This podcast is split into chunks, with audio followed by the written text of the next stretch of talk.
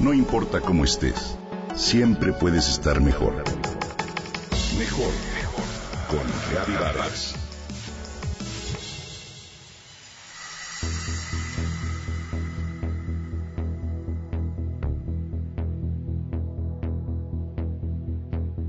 El plástico ya es un problema grave, no solo en nuestros mares y océanos, sino en la vida diaria.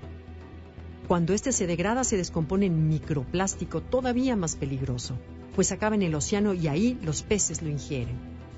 Desafortunadamente, parte de ese microplástico vuelve a nosotros en forma de pescado. Vivir sin plástico es un tema en boga. Hoy, una campaña promueve vivir sin ellos por una semana. ¿Podrías lograrlo? De acuerdo con datos de ecologistas en acción, usamos cada bolsa de plástico una media de 12 minutos y pueden tardar hasta 500 años en degradarse. En el mundo se reparten un millón de bolsas cada 60 segundos. En 2018 se prohibió su uso en España, salvo para guardar pescado. En una visita al súper podemos acabar con las bolsas para verdura, las de la fruta, el unicel del pescado y además las bolsas para guardarlo todo y llevarlo a casa.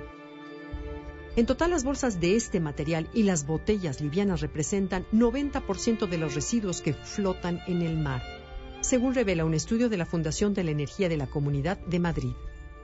Recientemente una campaña propuso un boicot a los alimentos envueltos en plástico durante toda una semana. Esta iniciativa nació en Zero Waste España, un grupo de Facebook que promueve la reducción de toda clase de residuos. La campaña se centra en los plásticos de la alimentación que son los más comunes. La acción coincidió con el Día Mundial del Medio Ambiente que se celebró el 5 de junio. Este boicot se une a diferentes acciones que se llevan a cabo ya en otros países. Por ejemplo, en Gran Bretaña ya hay una semana sin desperdicios que se organiza desde 2014.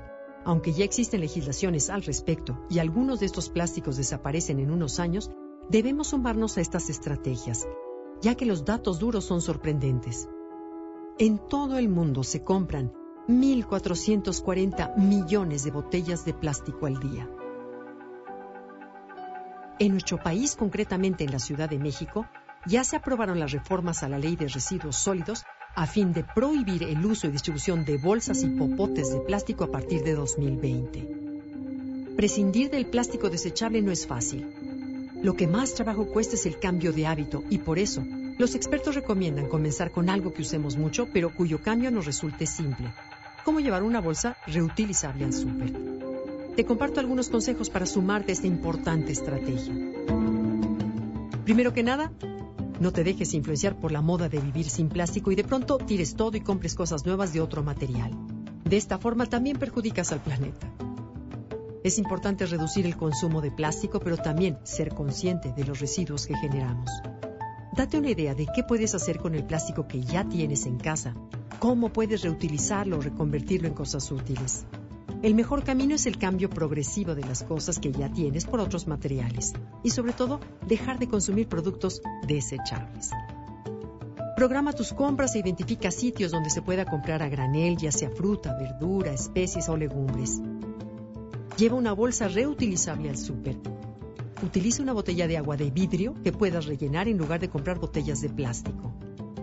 Si ya debes cambiar el cepillo de dientes, ahora escoge uno amigable con el ambiente.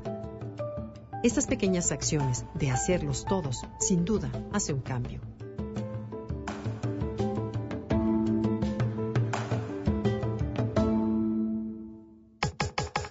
Comenta y comparte a través de Twitter.